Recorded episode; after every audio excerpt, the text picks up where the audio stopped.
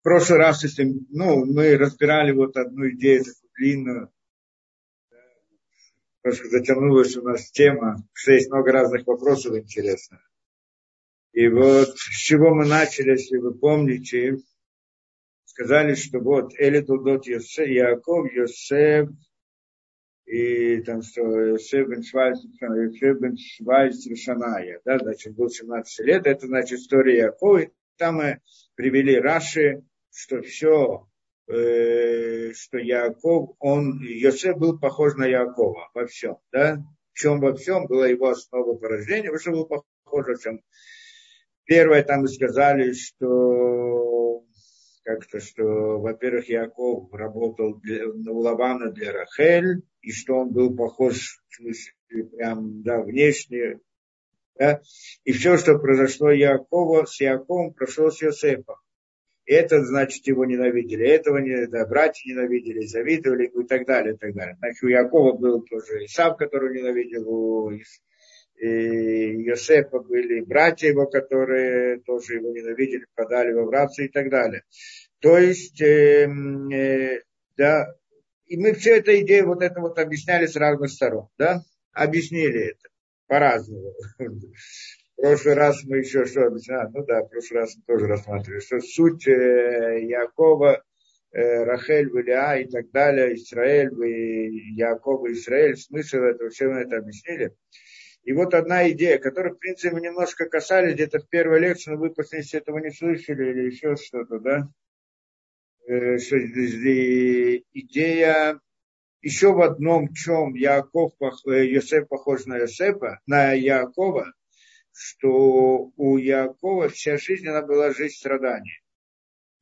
Много проблем в жизни. И, и то же самое было у Йосефа. И, и это то, что он здесь говорит, все, что произошло с Яаковом, произошло с Йосефом. Мы там что-то объясняли вот со своей стороны, вот первая эта лекция, которая была, но, э, э, да, но здесь мы хотим посмотреть еще, что Рав Деслер объясняет по этому поводу. Может быть, э, да, может быть, э, здесь немножко сложно, наверное, да, но мы стараемся что-то как-то дать этому объяснение. В принципе, здесь сама суть. Что значит э, с Яаком? Что с ним произошло? И эта параша, как она называется? Ваешев Яаков, Ваерец Мегуре Абив. И сел Ешев, это значит сел, как поселился, так, наверное, надо, не знаю, как перевести. Дословный перевод сел, да? Но на самом деле Ешувим это проживание, это человек, место, где человек живет. Да? А есть, есть две вещи. Ваешев Яаков, Берец, Мегуре Абив. И осел там Яаков в земле, Мегуре Абив, э, тоже Мегурей отца его. Что такое Мегурей? Место проживания отца его. Теперь, значит, у нас есть два понятия. Жить э, Лишем, он живет в каком-то месте, и Мегурим тоже живет, Лягур. Лягур и Лишем, какая разница между ними, да? А, обычно слово Лягур оно приходит от слова гер. Как это гер? Ну, как-то временный житель или чужестранец, так, по-моему, говорим, да, Чу, как это, да, человек, который приходит в место не свое, и там он живет не в своем народе, не в своей стране, не в своей, это, да, лягур, это в изгнании, это, это идея мигурим, то есть как бы временное проживание такое. А лешев, ляшевет, сидеть как бы, а сесть на месте, это где его место жизни постоянно. Так это смысл слов. Так что здесь он хочет сказать? Ваешев Яаков берец мегуре Абив, сел Яаков в месте, где его отцы были, не, не сидели, а, а были как бы мегурим, то есть э, не в своей земле, в принципе в Галуте, да, типа, типа такого. Мы это, кажется, там объясняли. Но сейчас мы посмотрим чуть с другой стороны. И, и говорит нам Раши здесь. Ваешев, что значит он сел там? Говорит Раши, бикеш Яаков лишев башальва. Хотел Яаков жить в спокойствии. Шальва, да, спокойствие. И да, лишев, кафаца лав рукзо шель Йосеф. И прыгнуло на него, подпрыгнуло, пришло к нему беда с Йосефом. Он пришел, чтобы там, значит, прошел все, что он прошел, где это, как это прошел. Значит, он хотел жить в спокойствии. Значит, хотел жить в спокойствии. Ну, не просто, да, это мы понимаем, что такое спокойствие. Я живу, делаю то, что я хочу, то, что мне нравится. Спокойно мне никто. Для чего мы родились в этом мире? Чтобы жить хорошо, правильно. Одна из людей, люди как это понимают. Мы живем в спокойствии, хорошо. И вот, значит, все хорошо в жизни, правильно? Значит, хорошо, должно быть все это. А если вдруг есть какие-то проблемы, это проблема, это плохо. А вот когда живет хорошо, это. Ясно, что когда Яаков, он имел в виду вот это вот, что он хотел жить в спокойствии, как здесь, в принципе, Рав Деслер объясняет, не имеется в виду в этом смысле, что жить хорошо. Жить хорошо и жить хорошо, да? И в этом смысл. Почему? Потому что вообще в этой жизни нет спокойствия. Понятно, да? То есть человек не пришел в этот мир за покоем. Как мы говорим, покойники, как покойник, это тот, который идет на покой уже после, после жизни. Покойная, спокойная жизнь, она приходит после жизни. А здесь это мир работы. Мир работы, он неспокойный. Ну и, так, что, э, так что имеет в виду Яаков? Он хотел здесь прийти и жить э, да, спокойно. Имеется в виду, что э, не имелось в виду, что он просто так хочет себе жить, чтобы ни на что не обращать внимания, чтобы было хорошо, да? А имеется в виду, что он э, хотел служить Всевышнему. То есть, когда человек, я не, не делаю, чтобы жить спокойно, не в этом идее, в этом мире, как это, прожить жизнь, и все хорошо, чтобы не было никаких проблем и так далее, не в этом же цель человека. Как это прожить жизнь? Ну, овца прожила жизнь. И прожила, знаете эту историю, да, про, про овцу. Один раз это, да, значит, где-то, по-моему, в Африке было, ну, в еврейском каком-то местечке, что там, значит, раввин видит, что люди, они недостаточно служат, недостаточно, это, да, это, когда он как-то к ним обращается, как-то я хотел подтолкнуть к тому, чтобы быть более... более да, ближним к Всевышнему. А они говорят, что мы делаем? Мы все хорошо, мы никого не убиваем, никого не воруем, никого это. Да, мы делаем, да, значит, все это, да, у нас э, нет, нет, нет никаких проблем, да, мы не, не делаем ничего плохого. Так почему, в чем проблема? Тогда он один раз вдруг они видят, что рав выходит... С, да, э, с, э, как Арон, Арон, то есть э, с кроватью мертвого, да, то есть покрыв, с гробом, да, и выходит с гробом на улицу, и начинает, значит, причитать, какой праведник, как он, да, прошил всю жизнь, вот он, да, так, э, такой праведник нас постерял, нас, нас как это, оставил, и, да, и плачет, и причитает. Вот это. Все люди смотрят, как какой-то большой праведник, видимо, сейчас умер. И присоединяется к нему один, другой, третий. И так собираются все. И вот они приходят к, да, к э, э, кладбищу. И, значит, хотят посмотреть, что это за праведник такой. Так он, значит, открывает этот гроб, а там овца. Они говорят, как так? Из-за овцы, значит, мы здесь приходим. А говорят, что вы хотите? Праведник. Ничего плохого не сделал, никого ничего не своровал, ничего не это. Почему нет? Так он хотел их обучить эту вещь, что в этом мире человек не пришел, чтобы ничего не делать. Он пришел, чтобы что-то делать, не просто, чтобы прожить жизнь. Вот это, э, здесь мы должны понять эту основную суть. Да, вот это, это то, что очень-очень актуально, потому что в мире, в мире вообще, ну, во всех народах это так, но мы, евреи, не имеем права относиться к этому так. Но в мире, когда спрашивают у людей, что, в чем суть, в чем, что самое, к чему он стремится, что это. Ну, я не говорю о тех, которые хотят там захватить весь мир, захватить все деньги, захватить еще что-то и так далее. Это вообще это, да, особая сторона. Ну, не буду называть это дело. А, а нет, просто я хочу прожить. Нормальные люди, да, хочу прожить хорошую жизнь. Жизнь, прожить хорошо, спокойно в жизни. Это спокойно, правильно? Хочу прожить спокойно жизнь. И все хорошо. Но на самом деле не это жизнь.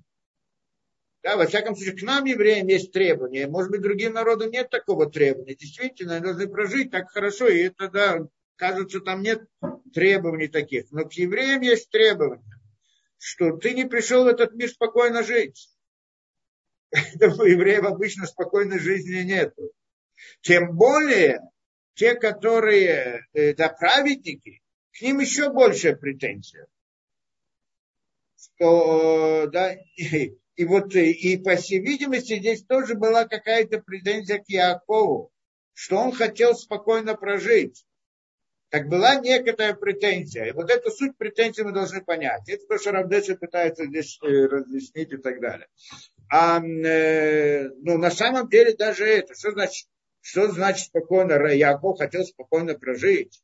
Он не хотел спокойно. Не имеется в виду, что он просто хотел жить так, как это принято у нас в мире. Вот хотя бы сейчас поживу. В общем-то, у него была вся жизнь, у него были страдания. Да? Какие страдания? У него с самого начала он еще... Еще в животе матери у него была война со своим братом.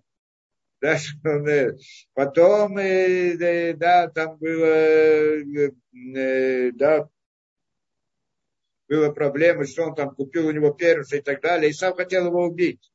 Исав хотел убить, он всегда должен был бояться его. Так он думал, я уйду, я поеду в Харан. Харан там, значит, куда его послала мать. И тогда там буду жить хорошо. Спокойно. То есть, получается, первоначально, когда он родился, он родился, к нему, у него были проблемы в жизни. И он захотел, значит, говорит, знаешь что?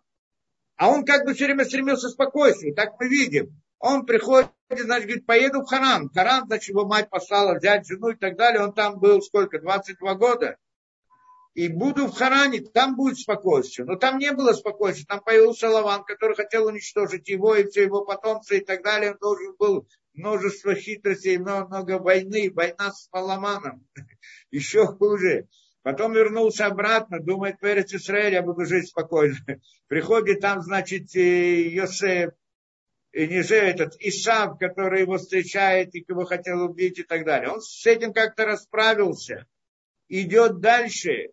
И вдруг, и вдруг проявляется беда с Диной, что Дину захватил, там то, что мы учили, Дину захватил этот э, Шхем Бен Хамор и так далее, изнасиловал, там были все эти, и потом их э, э, э, Шимон и Леви уничтожили этот город, и они были в огромной опасности, что всех их уничтожат и так далее, и потом... И, и вот он, да, это было с Диной, было там, ну да, а потом он приходит, значит, думает, все, вот сейчас я доживу хорошо, правильно? И здесь он приходит именно в Ваешев, да, Ваешев Яаков, да, вот здесь он приходит как бы в землю, где он сможет уже жить спокойно, и приходит проблема с Йосефом.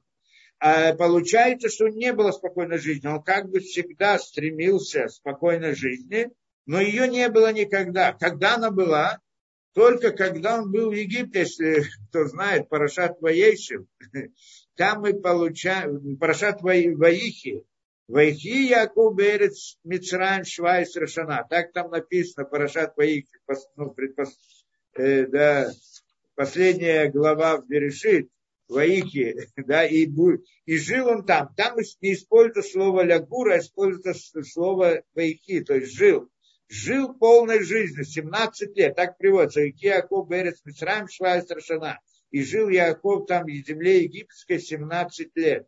семнадцать лет, что это за семнадцать лет? Это те семнадцать лет, которые здесь.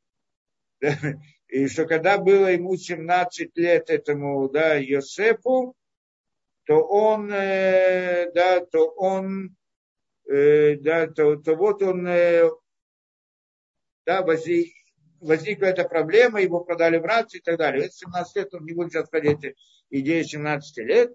Во всяком случае, там он, немножко у него была эта спокойная жизнь, только вот эти вот в конце жизни. И сразу здесь вопрос, что значит, Яаков хотел спокойной жизни? Не объясняет, он здесь не имеется в виду спокойной жизни, хотел Яаков. Что это значит? Он хотел служить Всевышнему, это понятно. Работать, он хотел работать. Что значит работать? Не работать, в смысле работать и это. Он хотел служить Всевышнему. Это только служение Всевышнему. Есть два пути. Есть путь страданий и путь спокойный. И здесь мы видим эту интересную вещь. То есть ясно то, что он хотел служить Всевышнему. Когда... Что значит спокойно? И это мы должны понять. Вот эта вот идея э, страданий и идея спокойствия. И там, и там, и в том, и в другом случае есть несколько сторон.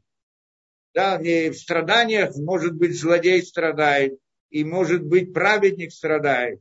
Может быть также спокойствие, злодей спокойствие и праведник спокойствие. И как это работает, что это такое? В принципе, мы должны немножко разобраться с этим делом. Но посмотрим, что он там дальше пишет. И, значит, что он хотел? Э, да, Раши дальше пишет. Хотел я Яаков сидеть в спокойствии, копаться в Рагдошелесов. Э, да, пришел к нему эта беда с Йосефом.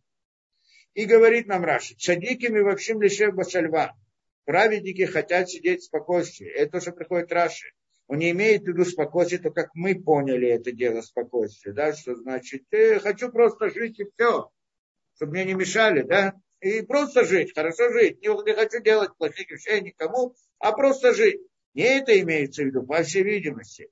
Праведники, они хотят служить Всевышнему. Как это, мивакшим лишев башальва, они хотят сидеть, жить в спокойствии. Амара Кадош Барух Ху, говорит Кадош Барух Ху, ло даян ли цадики машемитукан лаем леулям аба, недостаточно праведникам то, что заготовлено им в следующем мире, эле мивакшим, эле ши мивакшим лишев башальва баулям азе, но более, кроме этого, но они еще просят сидеть в этом мире в спокойствии.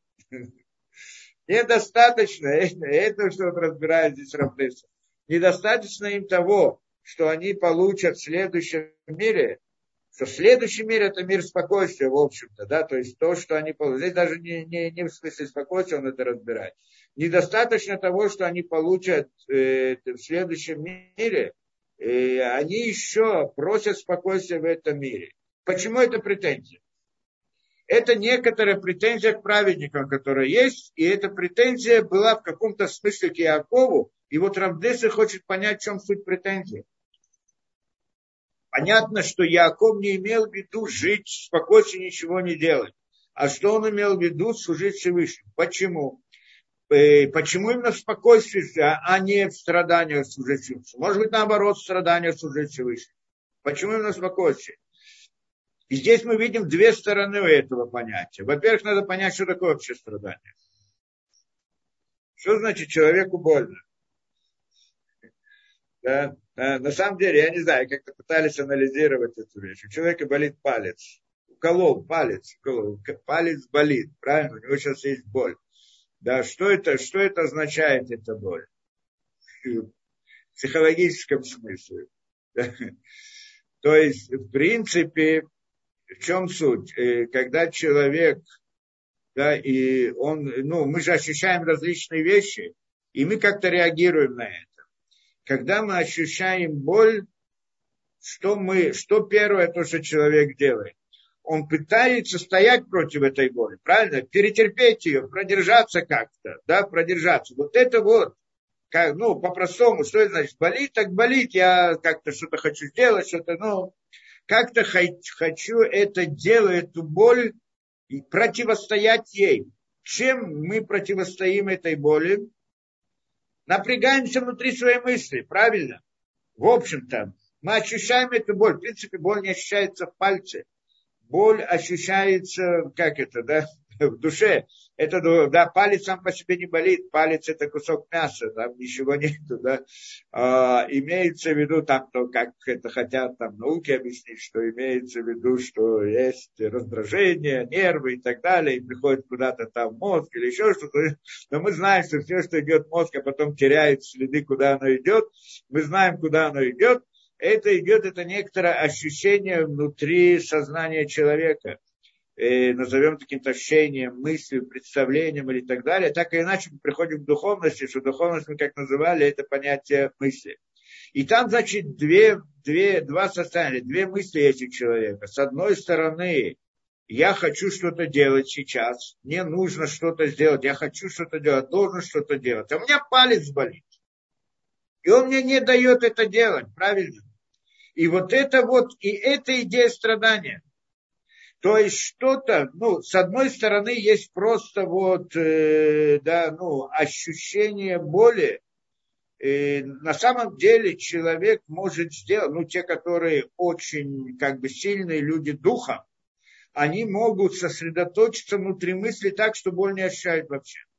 Но это особый уровень, конечно, у некоторых людей, да, которые могут. То есть отключаются полностью вот от этого состояния.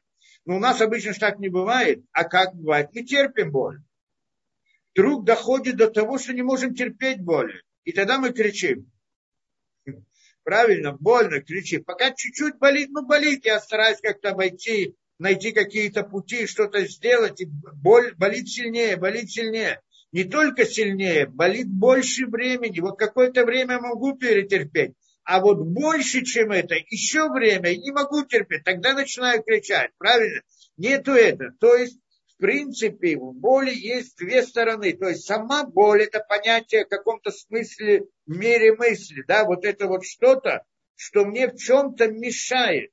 А с другой стороны, есть моя мысль, которая вот как-то ему противостоит. И когда она уже не может противостоять, я уже теряю самообладание, и тогда человек как бы это страдает. Для этого у него есть какая-то боль, с которой он как это с, э, справляется каким-то образом и так далее. Почему мы это объясняем? То есть надо, надо понять здесь, что э, это мы говорим о физической боли. Но на самом деле о страдании, которое обычно человек говорит, не, име, не всегда или обычно не имеется физическая боль, что это отдельная тема сама по себе. Что такое физическая боль, но она, в принципе, тоже построена на том же самом принципе. Я хочу понять, что это такое.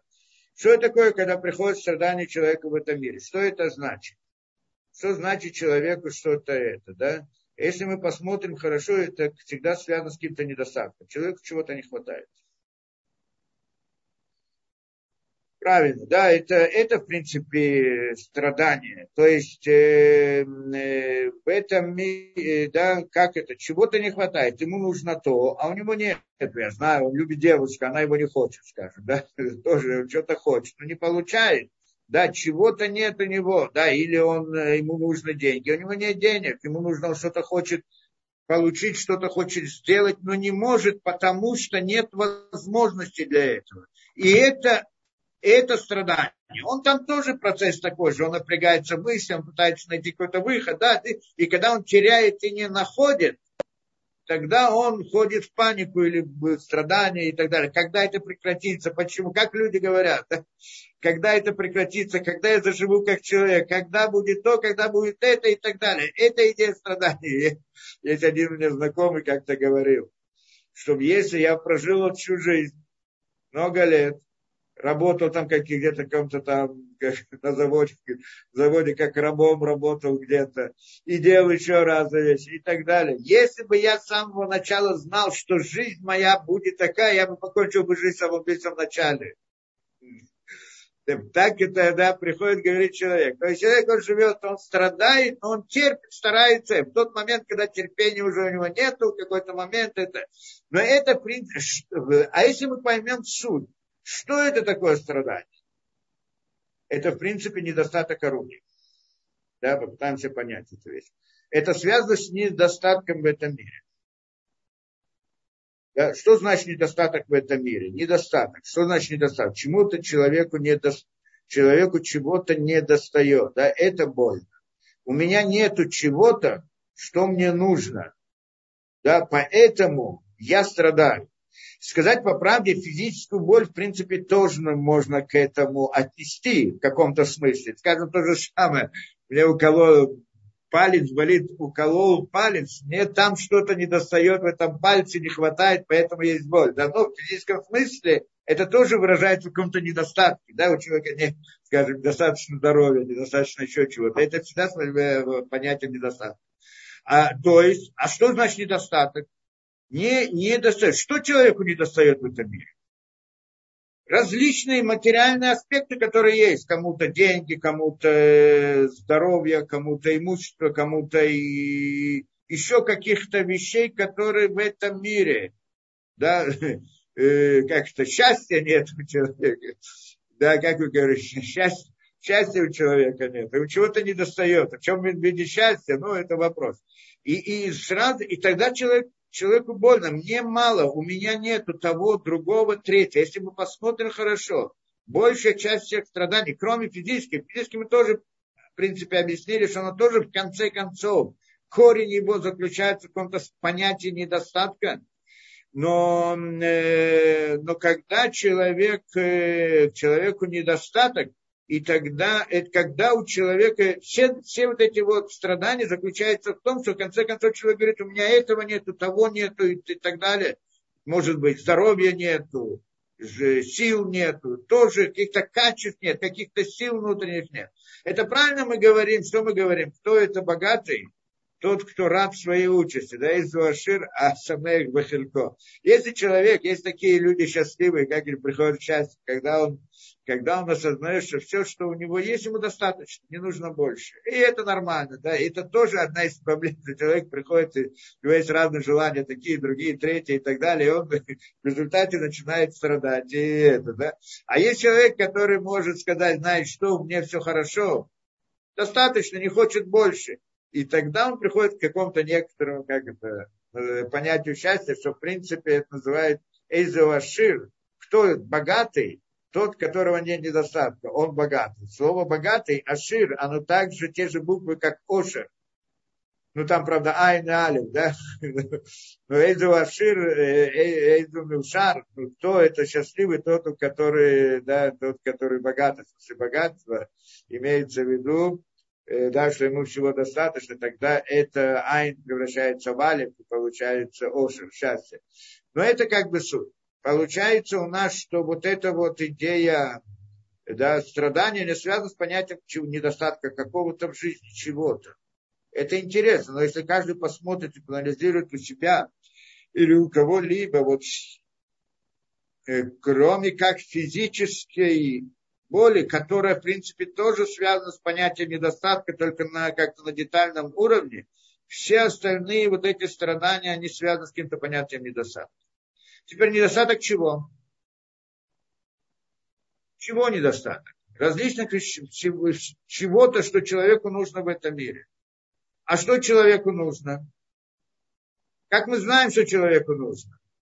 Ведь, смотря как мы смотрим на этот мир, Если человек, ведь если человек приходит в этот мир что-то сделать, посмотрим, как мы это объясняли не один раз, что наш мир, он построен, он, он в принципе, это мы видим, хотим мы этого или не хотим, хотим признавать или нет, но наш мир это мир труда. В этом мире мы всегда работаем. Даже нет другого понятия, да, как этот человек не работает. Он должен что-то делать. То есть в этот мир человек приходит что-то сделать. Так сам мир построен. Что если человек ничего не делает, это бессмысленное существование в мире. Ну, обычно, как это представляет работу, человек идет на работу, зарабатывает деньги, кормит семью и так далее. Но на самом деле принцип, понятие этого мира, что мы пришли в этот мир, чтобы что-то сделать. Да, правильно, что евре... есть особые требования к еврейскому народу, что к неевреям нет особых требований, и в этом смысле. И он действительно, да, это ему дается различные, да, то, что это жизнь, это все, что есть, и благо, изобилие и так далее, чтобы он был хорошим человеком, строил семью, делал хорошие вещи, добрые вещи и так далее. И этого, в принципе, достаточно. А к евреям претензий намного больше. От него требуется очень много работы, которую он должен выполнить в этом мире. То есть мы говорим, что евреи приходят работать в этот мир. Но не работать в смысле того, что мы имеем в виду обычно, что это как бы тоже важная вещь, тот, кто для этого пришел. А еврея, идея еврея, еврея в этом мире, что он должен что-то сделать, работать в смысле выполнить какую-то свою роль, цель, которая находится в духовном мире. И эта идея связана с понятиями заповеди. Мы сейчас не будем ходить в детали, но, конечно, можно как-нибудь рассмотреть, как, в чем заключается смысл работы человека в этом мире. Но как бы то ни было, это понятно первоначально, что наш мир – мир действия. Что такое мир действия? Где делают какое-то действие. Действие всегда делают по какой-то причине, для какой-то цели. Вот для какой-то цели человек родился, для этой цели он делает какое-то действие. Это понятно, это просто и понятно, что мы здесь все это, и, да, это мир действия. Вопрос, что делать и к чему мы стремимся, и что мы должны сделать и так далее. Теперь, для того, чтобы мы могли, для того, чтобы мы могли выполнить ту цель, для которой мы родились, нам нужно орудие. Инструменты, это понятно. Человек, у него есть разум, это его душа, он приходит в этот мир. Если его душа в этом мире, она ничего сама не может сделать. Душа, э, да, ну, по сути, мы говорим, что корень всего в душе, да, духовный мир. Но правильно, это когда мы говорим о душе мироздания, это духовная сторона мира, что это как бы воздействие Всевышнего на этот мир. То он создает законы природы, э, деревья растут и так далее, и так далее. Но когда приходит душа человека в этот мир, она не приходит в виде души природы и делает действия природы через, как это, все, как это душа мира делает. Она душа человека. Поэтому она действует только в рамках тела человека. Это значит, как душа мироздания приводит к тому, что растут как растения, животные. И все это причина для, для функционирования мира. И производит различные события для нас, чтобы мы направить нас туда или сюда, в правильном направлении, точно так же душа приходит внутрь человека для того, чтобы, как это, она воздействует на его тело, чтобы он делал какие-то действия, те или другие. Теперь, и вот и действия, которые он делает в нашем мире, почему сказали, мир природы – это мир действия, в мире природы, в мире духовном, в мире мысли. Там нет действия, то есть там только есть замысел. Действие есть там, где в природе. Даже если душа, она очень высокая, очень хочет, хочет все, что надо сделать, на самом деле эта душа, она же, она же это мир мысли, она может подумать все, что угодно. Но нужно, чтобы было сделано действие, нужно для этого в этом мире действие. Чтобы сделать в этом мире действие, душа это может делать каким образом? Только через инструменты. Какие инструменты тела? Самый первый инструмент, который есть у человека. У человека есть тело. И через тело душа делает действия в этом мире.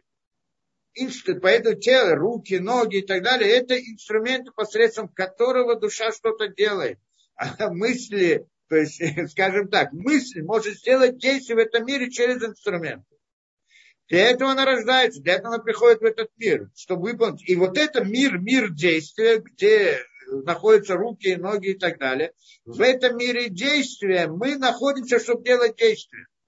И, чтобы, и мы это понимаем, осознаем хорошо.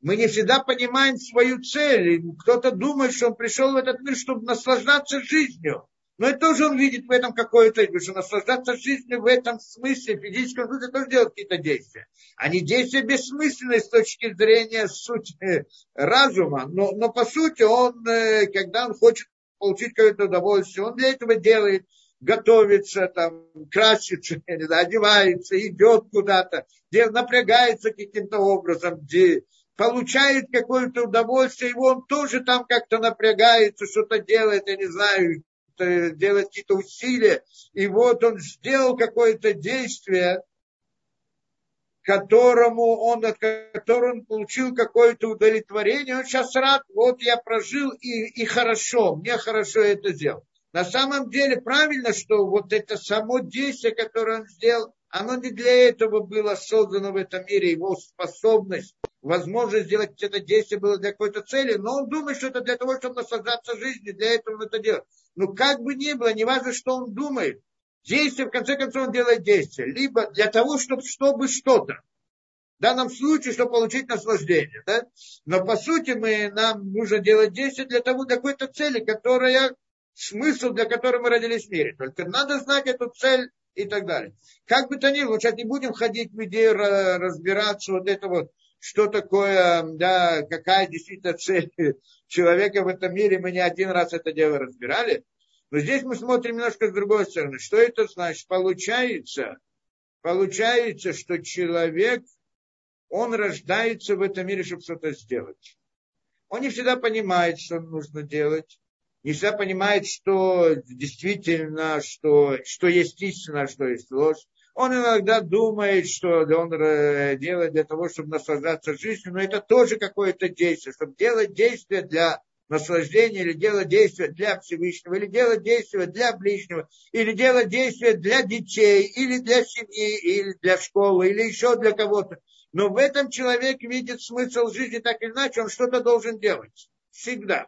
Потому что это мир действия. Здесь нет других вещей. Человек просто сидит, как это, в спокойствии. Когда мы говорим спокойствие, тоже не имеем в виду спокойствие, вот просто сидеть и не двигаться. Это самое большое наказание, которое есть в этом мире. Человек не двигается, ничего не делает. Очень хорошо, спокойно, что тебе еще надо?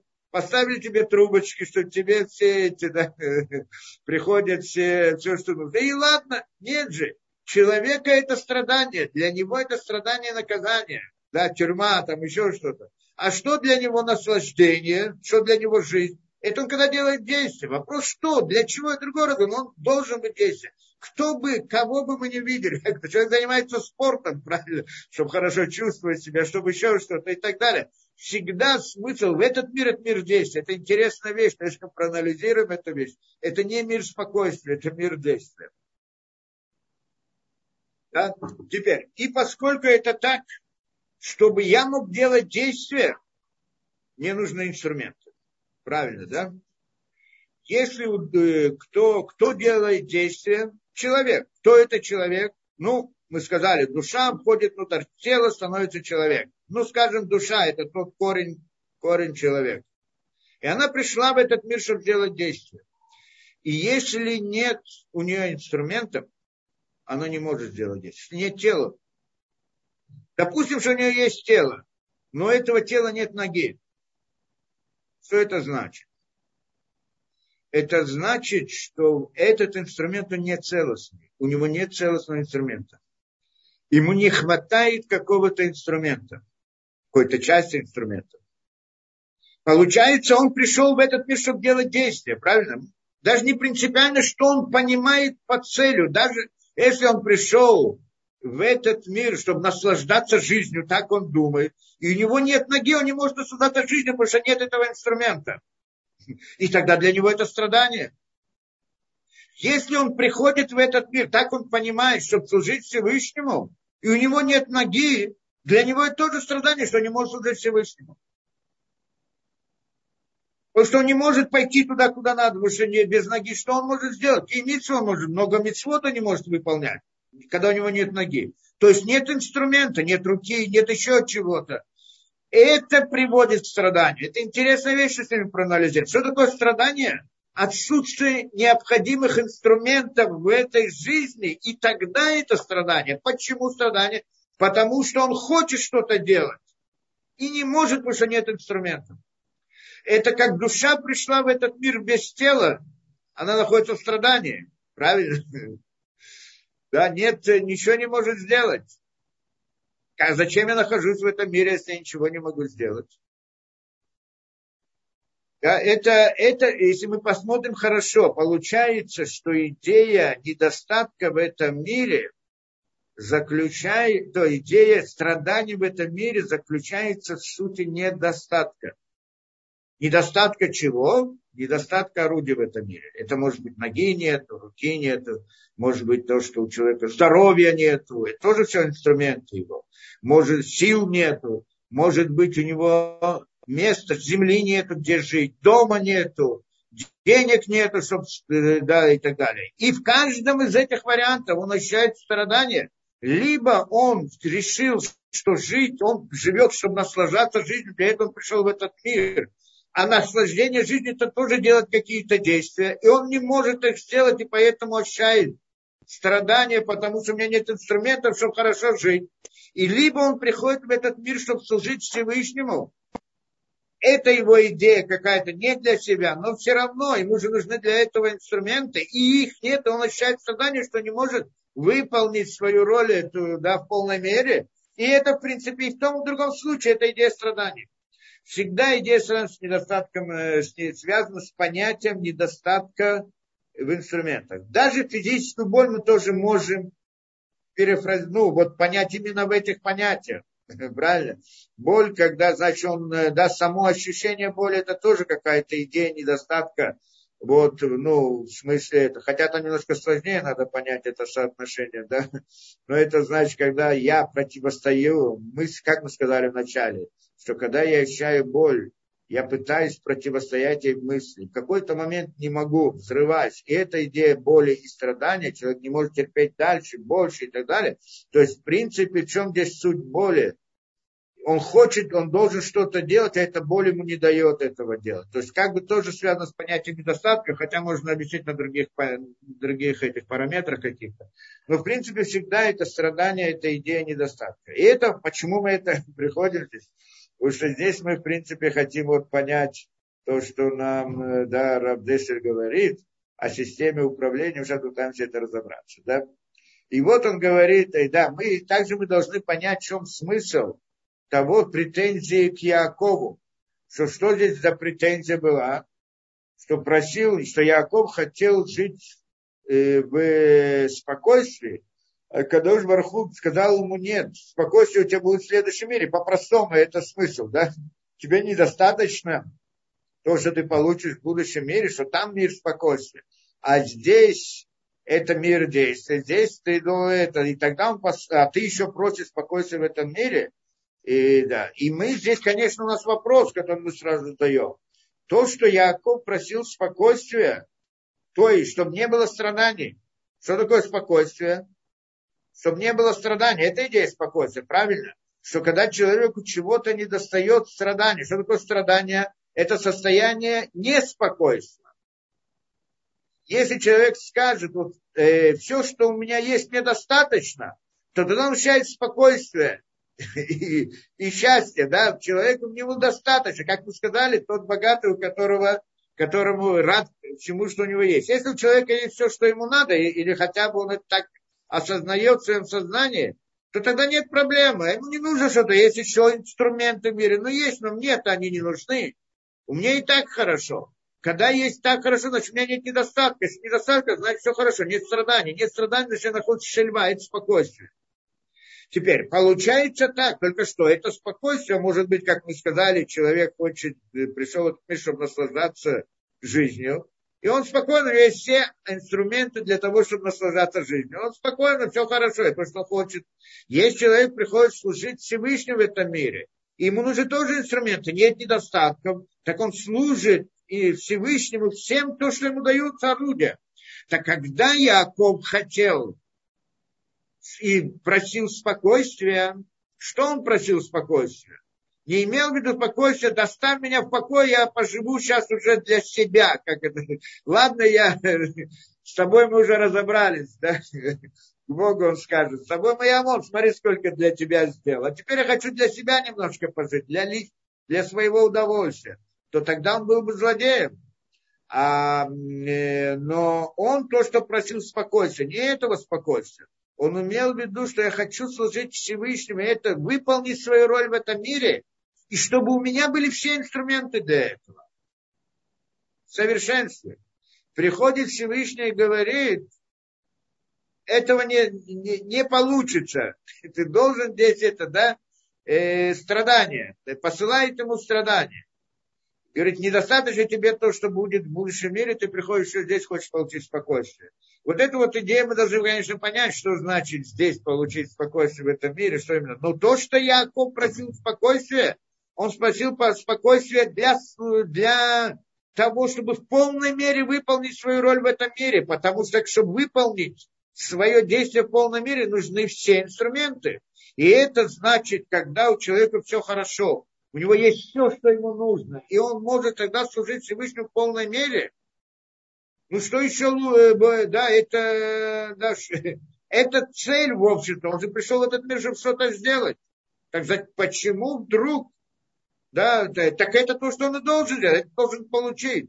Сразу у нас здесь поднимается вопрос. Если человек, который приходит в этот мир, чтобы служить Всевышнему, выполнить ту роль, для которой он был создан, И для этого нужны инструменты, орудия. И эти орудия – это его спокойствие в жизни, то есть все, что ему необходимо в этом мире, здоровье, силы, чтобы не было никаких страданий, проблем и боли, то почему вдруг праведнику приходит ситуация со страданиями? Почему вдруг приходит, не, так, ведь тогда это страдание – это недостаток инструментов. Получается, что Всевышнему не дает достаточно инструментов, чтобы он мог выполнить свою роль, а потом к нему приходит претензия, что ты не выполнил свою роль, потому что в этом мире, как может быть так? Как раз таки наоборот. Праведники должны быть находиться в самых хороших, ну, по логике вещей. У них должно быть все, что надо, все, да, никакого недостатка, все должно быть счастье, хорошо в этом мире. Это правильная вещь. Почему? Потому что человек получает все эти инструменты, ему они нужны для того, чтобы выполнить свою роль. И он пришел в этот мир, чтобы выполнить свою роль. И Всевышнего послал в этот мир, чтобы, выпол... чтобы он выполнил свою роль, должен дать ему инструменты для этого выполнения. А что такое страдание? Он данного посылает страдания. Что такое страдание, мы сказали? Отсутствие инструментов. Как же так, есть некоторые противоречия? И мы-то это тоже должны понять. Ну, сейчас посмотрим, что он нам здесь объясняет. Может быть, вот что-то, что-нибудь разберем все это. И, да, и, значит, говорит так. Царихиюм, говорит это Рав Деслер, надо здесь понять эту вещь. Мауло даяны цадики. Что значит недостаточно для праведников? Недостаточно для праведников, как это, э, как мы там сказали, недостаточно для праведников. Ло, э, да, ло даяны цадики, шнутаканлаем, леулям аба, то есть недостаточно для праведников то, что подготовлено им в следующем мире, да, недостаточно то, что подготовлено в следующем мире. Что значит, говорит он, это недостаточно для праведников? Клуб Эйн Айн Това Лимала Хагбешолом. Разве нет там, как это, Айн Това, хорошего глаза там наверху? Мы сейчас скажем его понятием, попытаемся вот дать это объяснение в рамках э, понятным более-менее на нашем языке, да? Разве нет там хорошего взгляда на небесах по отношению к праведнику? Убаим, это действительно Берешит раба. Так сказано, Мидраш раба приводит то, что приводит Раши, но чуть полнее. Башааши цадики мешим башальва. Так сказано Мидраш раба. Что в момент, что праведники сидят в спокойствии, умивакшим лишев башальва боулямазе, они хотят находиться в спокойствии в этом мире, а сатан баба микетрек. Приходит сатан и наговаривает на него.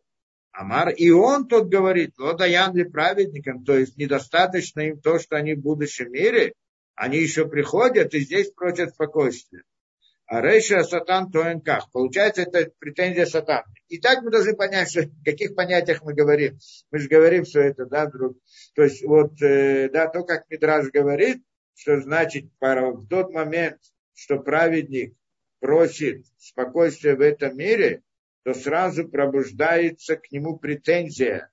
Эту претензию называют, вот, вот э, она так это выражается в наших книгах, что приходит сатан в Микотрек. Микотрек как бы наговаривает на него, наговаривает на него. Я не знаю, как на русский точно перевести Микотрек, да? ну, ну как-то скажем так, да, скажем так.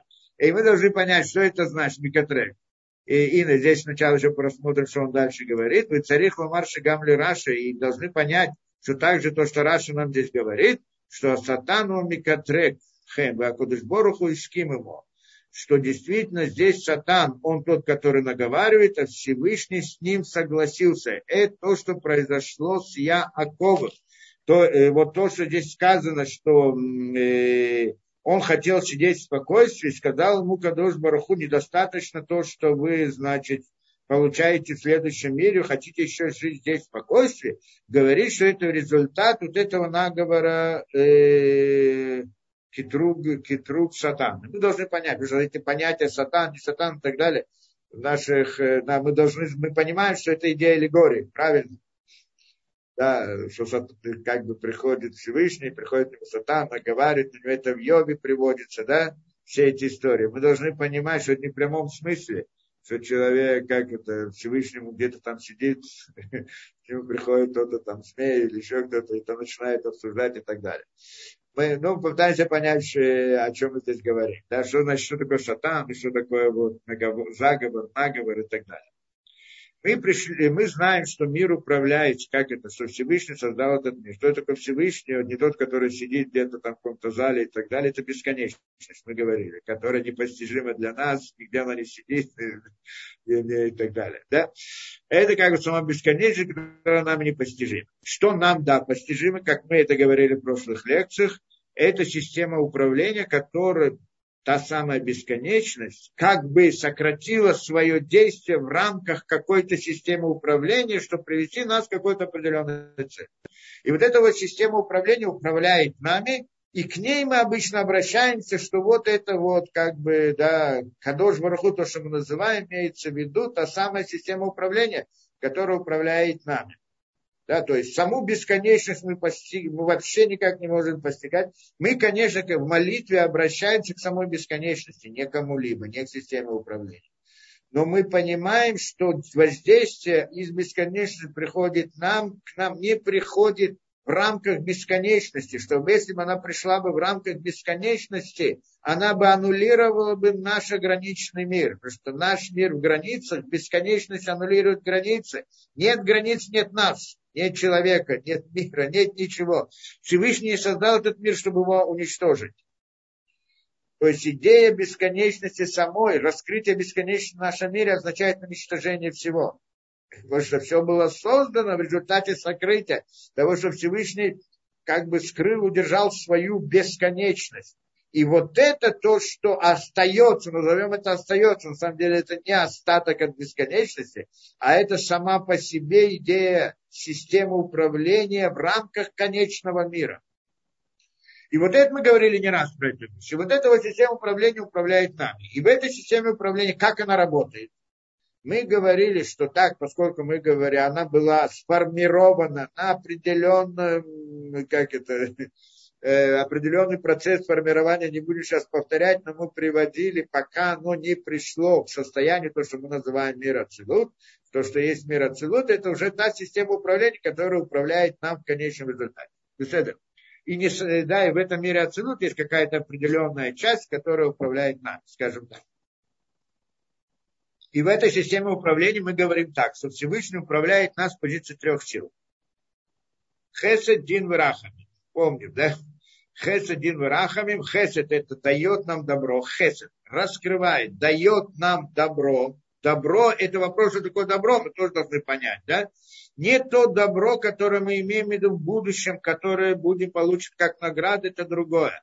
А добро в том смысле, что дает нам возможность получить то самое добро, которое мы получим в будущем. То есть, что это такое? Инструменты в этом мире. Что значит получить, да, Всевышний создал мир, чтобы дать добро творениям. И сейчас в системе управления мы называем хесед. А первая сила, которая управляет миром, это дает добро. Но это добро другое добро, потому что мы говорим в мире, в мире исправления, в мире действия. Что такое в мире действия добро? Как люди говорят, хотят, что мы, наверное, вот сейчас скоро там, да, наука постигнет то, постигнет это, и смогут достигнуть бессмертия, смогут излечать все болезни, откроют секрет там в клетках, да, деление клеток и там всяких процессов, которые внутри клетки, смогут там старение клетки и так далее, изменят это генетическую суть человека, и тогда он будет, будет жить вечно. Ну, не принципиально, не будем ходить, возможно это или невозможно, отдельная тема, да, как бы не, не для нас это сегодня здесь не важно. Но допустим, что кто-то сможет достигнуть идеи бесконечности, вечности, будет жить вечно. Нет большего наказания для человека в этом мире, чем жить вечно. Во-первых, самое простое, эти как его, психологи, они утверждают такую вещь. С точки зрения психологии, просто рассматривают, так это говорят, что если представить себе, что будет человек, который будет жить вечно, так они приходят к выводу, он сразу войдет в наркотическое состояние, из него не выйдет. Почему? Потому что, а что?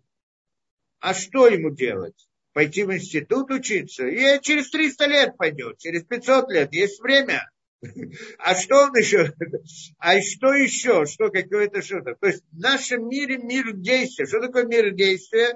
Это мир, в котором мы что-то хотим достигнуть. Значит, есть начало нашего действия и конец действия. Если у нас нет конца действия, то бессмыслен этот мир. С одной стороны. С другой стороны, скажем по-другому. Человек будет жить вечно и вечно будет жить. Что значит жить? Работать. Рабо, это значит вечный раб. Вечное рабство. Хуже быть не может. И человек не работает для того, чтобы работать. Человек работает для того, чтобы получить. В этот мир мы тоже не пришли для того, чтобы наслаждаться этим миром. И это. Да, всего лишь сколько там, семьдесят, восемьдесят лет, сколько человек здесь живет. В этот мир мы пришли, чтобы проработать и получить настоящую жизнь потом. А вот это вот, это, это действие. И мы видим, что этот мир, мир работы. И мы это сказали, действие, работа, что-то сделать, достигнуть какой-то цели. С детства ребенок даже интуитивно, он еще маленький, он понимает, что что-то должен сделать. И он спрашивает вопрос, а почему так, а почему так, а зачем это нужно, а так далее. И вопросы ребенок спрашивает. Иной раз самые удивительные, странные такие это вопросы. А мама, зачем это, а почему это и так далее. Ну и зачем и почему. Ему понятно, что все должно быть зачем и должно быть почему. Вопрос только зачем и почему. Причина и цель. К чему есть. Если он вечный, не умирает в этом мире, нет цели. С одной стороны. Или еще хуже, он, не знаю, что хуже, он тогда он будет работать всю жизнь. Вот так же он говорит, как я, я знаю. Я люблю работу. Люблю работу, у меня хорошая работа. Там, скажем, да, ученый, исследую различные вещи, мне это нравится, я это люблю. Буду постоянно заниматься исследованием, изучением и так далее, постоянно и так далее. Ну, допустим, нравится, ну, как бы то ни было, даже если так, он в конце концов, это идея работы. Получается, что это, э, да, работать вечно. Когда мы работаем какое-то время, чтобы что-то получить, зарплату потом, это понятно, это работа. Когда мы работаем вечно, без результата в конце ничего не получаем, то это рабство. В рабстве может быть два вида, может быть больше, но как минимум два вида. Есть рабство, где человек осознает, что он раб. Он трудится тяжело, ему больно, ему больно, он страдает. И он хочет выйти из этого, выбежать, убежать и так далее. Это рабство, но это первый уровень рабства. Если иной раз человек становится рабом, и он думает, что так и должно быть. И это хорошо. И это его цель, и это его смысл. Быть рабом – это еще худшее рабство. Это рабство, рабство. Тот раб первый – это рабство телесное. Но разумом он свободный. Он, он свободен в разуме, он может выйти из рабства телесного. А есть рабство, когда не только телесное рабство, но и рабство разума его. Его разум тоже порабощен различными идеями, идеологиями. Да, что, там, я знаю, что не буду приводить примеры, но даже современными, не даже, а в современном мире есть множество примеров этому. Да, различных это для того, для другого порабощается какой-то идеей. И вот это вот, даже когда он это занимается, ему нравится эта работа и вот так далее, если она это, то нет большего наказания, тогда он раб вечный. И это, это тяжелое наказание, это нет большего наказания для человека. Либо он ощущает наказание, либо он не ощущает, так оно есть. То в любом случае это понятно. Человек приходит в этот мир для того, чтобы что-то сделать и жить, не жить вечно. Это понятно, да? Чтобы выполнить какую-то роль. Это временное, временное состояние, которое нужно использовать максимально для той цели, для которой он родился. Теперь, для того, чтобы он мог это сделать, ему нужно орудие. Как мы сказали, инструменты. Когда у него нет инструментов, это для него страдание. Правильно? Так мы сказали. Теперь, хесед, добро. Что такое добро в системе управления? Мы сейчас говорим не то, что было первоначально замысел Всевышнего. Первоначальный замысел Всевышнего дать добро творениям, что для этого он создал этот мир. Это имеется в виду награда после мира действия. Мир спокойствия, что мы даже не знаем, что такое. Мы не понимаем, как, как можно быть спокойным и счастливым. Что такое спокойствие? У нас спокойствие это, это наказание. Человек ничего не делает, хуже быть не может. Да? Так, так мы понимаем. Но это мы поймем потом, в будущем. А вот эта вот идея в этом мире. Да, мы говорим о добре в этом мире. Что, как в нашем мире добро? Это, мы в этом мире стремимся сделать что-то, сделать какое-то действие, выполнить свою роль. Нам нужны для этого инструменты. Поэтому хесед, мера хеседа, добро, это идея дать человеку инструменты. Что это значит? Чтобы у него не было страданий. Не чтобы не было, а в результате у него нет страданий. И эту идею мы также называем понятием раскрытия. Всевышний раскрывает как бы себя в каком-то смысле, не это раскрывает на том уровне, но имеется в виду, что это называется, что он дает человеку. Есть у него много инструментов, все, что ему нужно. Что тогда происходит? Он находится в состоянии спокойствия в этом мире. Это что имел в виду Яаков, что находиться в спокойствии, служить Всевышнему. То есть, когда у меня есть все, что мне необходимо для выполнения своей роли, и я это делаю. А не чтобы у меня был какой-то недостаток. В инструментах. Что тогда это идея страданий. Теперь, это хесед, это идея, это отсутствие, это не страдание, это как это, да, это добро человеку, это, это спокойствие, вот так и определим это. Идея хеседа, вот в системе управления у нас есть хесед, дин и рахами, мы сейчас разберем каждую из них. Хесед, это идея присутствие всего необходимого человеку. Это добро, которое мы понимаем в нашем мире. В нашем мире добро – это инструменты, чтобы было все, что нам нужно. И тогда мы находимся в состоянии спокойствия. Не просто, чтобы у нас были инструменты и было спокойно. Само то, что у нас есть все, что нам необходимо, это значит спокойствие для нас. Недостаток их – это не спокойствие или страдание. Назовем, разделим так – спокойствие и страдание, да? Отсутствие спокойствия – это страдание. Страдание это, – это когда нет, э, нет недостатка. Да, страдание – это когда нет спокойствия. Это идея. Теперь, это одно, одна сила, которая управляет миром. Но Всевышний не управляет с позиции одной силы, а с позиции трех сил. Почему с позиции одной силы не управляет? Мы когда-то учили это. Да? Что вначале сказано, э, да, Рацака, Бешборуху, Левро, это улям, помидат один. Да, в Раши, да, как, что хотел Всевышний вначале создать мир Бамидат-один, в мире суда, что мы сейчас разберем, что это такое. Но увидел, что мир не может существовать, и присоединил к нему милосердие. И тогда получилось мера суда и мера милосердия, что мы должны понять эту вещь. И вот в результате происходит тот мир, про который мы говорим, то есть та система управления, про которую мы говорим. Она построена в рамках трех сил одновременно. Некоторое, э, как это, мизу, некоторое сочетание сил, противоположное.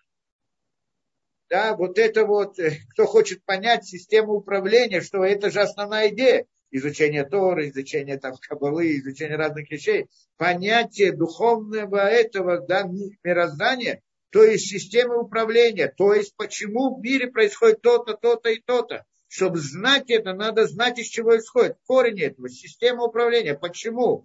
Вот эту систему управления мы изучаем обычно в, это, в разных книгах. Это, это предмет Торы. Да? Теперь, получаем, мы здесь говорим дальше.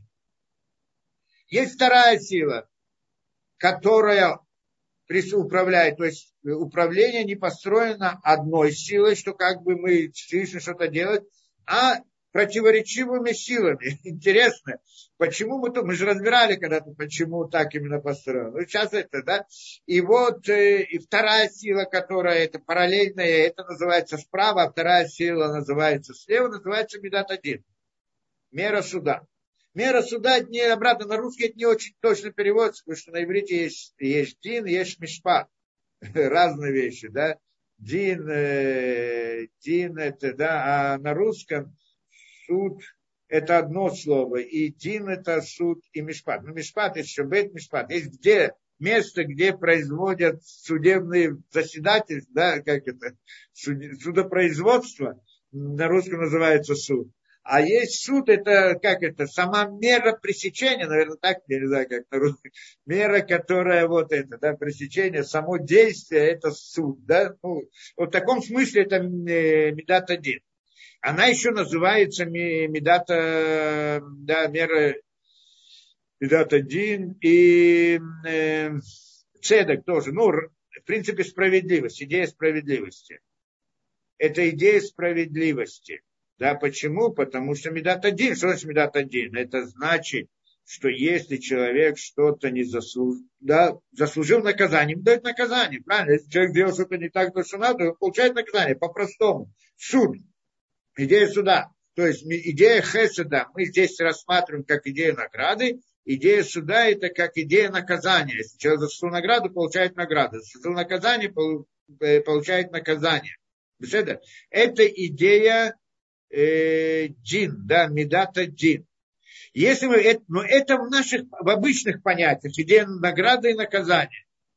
Но с точки зрения сути мы же хотим понять. Мы это, это в аллегорических понятиях. Мы, я просто хочу дойти до понятия змея и хитруга, понять, что это такое, да. Но эти понятия, что приходит какой-то там хитруг, какой-то сатан, наговаривает, и тогда человеку приходит какое-то страдание и так далее. Все это аллегория на систему управления, в которых есть в данном случае две силы мы рассмотрели. Хесед и дин. И вот поскольку и две силы, они противоположны, поэтому результат, результативное действие, оно какое-то сочетание между двумя этими силами. Его мы должны понять. Вот, на самом деле мы сказали три силы, но каждая из них разделяется еще на, на, на самом деле не три силы, а десять сил, назовем так, или шесть сил, шесть сил, которые разбиваются на шесть, на, на, а потом, да, э, да, и каждая из них еще разбивается внутри на детали, и в конце концов управление, она очень сложная система многих, многих, э, где учитывается много разных аспектов, мы не вводим, входим в это дело, мы просто хотим понять в общем. И вот хотим понять эту идею, что нам говорит эта аллегория, что приходит сатан и наговаривает, там, скажем, в данном случае на Яакова, что вот почему так и так, к нему претензии, и Всевышний с ним соглашается. Что значит Всевышний, и что такое сатан, и, и как оно работает по сути. А по сути, то, что мы объясняем, есть одна сторона медата хесед, это, что мы сказали, дать добро. Что такое добро? Дать орудие, инструмент. Есть другое качество медата дин. Что такое медата дин? Оно еще называется справедливость. Мы говорим, что это наказание, награда и наказание. А кроме этого, это и система ограничений. Это то, что ставит границы. То есть хесед – это то, что дает, а дин – это то, что ограничивает, не дает. Это две силы, которыми... На самом деле мы можем... Кто-то может удивиться, как может быть Всевышний управляет нами. Ну, допустим, с двумя силами. Как эти силы, они должны сочетаться между собой? Каким-то образом. Что это значит? Либо он дает, либо он ограничивает, либо ни то, ни другое. Да? Но на самом деле мы это хорошо знаем. Нам Всевышний для того, чтобы мы могли понять его систему управления, дал нам, нас самих, чтобы, смотря на самих себя, мы смогли понять систему управления Всевышнего. И у нас это тоже так же. Тем, ну, во-первых, просто, когда родители воспитывают своих роди- детей, то, естественно, они делают им, то им дают разные подарки и так далее, то, наоборот, не дают их, ограничивают эти подарки. И если мы посмотрим на ребенка, как он видит это, когда... родители ему дают, там, я знаю, что ему дают игрушку или какую-то вещь для, да, для каких-то вот, да, куда-то хочет поехать, куда-то ему разрешают, или наоборот ему не разрешают пойти куда-то вот на прогулку какую-то, экскурсию, или, да, еще что-то. Как он смотрит на это? Ему сейчас родители дают подарок, берут его с собой куда-то, это, или дают какую-то игрушку. Это награда. Будешь хорошо себя вести, мы пойдем в зоопарк, правильно? А он вдруг плохо себя вел, все, не идем в зоопарк, правильно? Это наказание, так ребенок видит это. Точно так же мы видим две эти системы, что когда к нам приходит изобилие, то есть, что такое изобилие для нас? Это когда к нам приходит все, что нам необходимо для спокойной жизни. Что это значит? нам ничего не, нет недостатка ни в чем. То есть мы получаем все инструменты, силы, здоровье, деньги, имущество, я не знаю, все, что необходимо, сколько необходимо и так далее. Это Мидата Хесед. Приходит Мидат один. Мидат один ограничит, говорит, это получишь, это не получишь. То есть две силы, Мидата Хесед, Мидат один. Значит, одна стремится дать, а другая стремится ограничить. Поэтому как родитель тоже либо дает, либо не дает. Понятно, что давать все, что ребенок хочет, нет большего наказания для ребенка. Но это самое худшее для ребенка. Не давать ему никогда ничего, а только вот то, что там заслужи, я тебе дам. Ну, не давать ничего, все время ограничить, тоже очень плохо для ребенка. Надо давать и не давать. Это система управления. Когда давать, когда не давать. И сколько давать, как это определяется. И здесь мы смотрим, ну, по-простому, как мы говорим, это понимаем. Если, говорит, я хочу от ребенка, я хочу добра для ребенка, значит, что я хочу ребенку? Чтобы он был хорошим человеком. И поэтому, если он делает какую-то пакость, я ему говорю, хочу научить, чтобы он это не делал. И тогда я ограничиваю, говорю вот так. Я тебе дал инструменты на нашем языке. Я тебе дал вот все, что и так далее, чтобы ты был хорошим и делал, чтобы это ты сделал добрые дела. А ты этими, а ты берешь эти инструменты и делаешь не ту цель, которую, для которой ты э, да, родился. Или, скажем, ребенку говорят, ты делаешь плохие поступки этими же инструментами. Поэтому они тебе не нужны, я у тебя их забираю. Это, в принципе, как бы родитель говорит этому, да, в каком-то смысле. Если ты будешь вести себя плохо, получишь наказание. Что имеется в виду наказание? Отсутствие инструментов.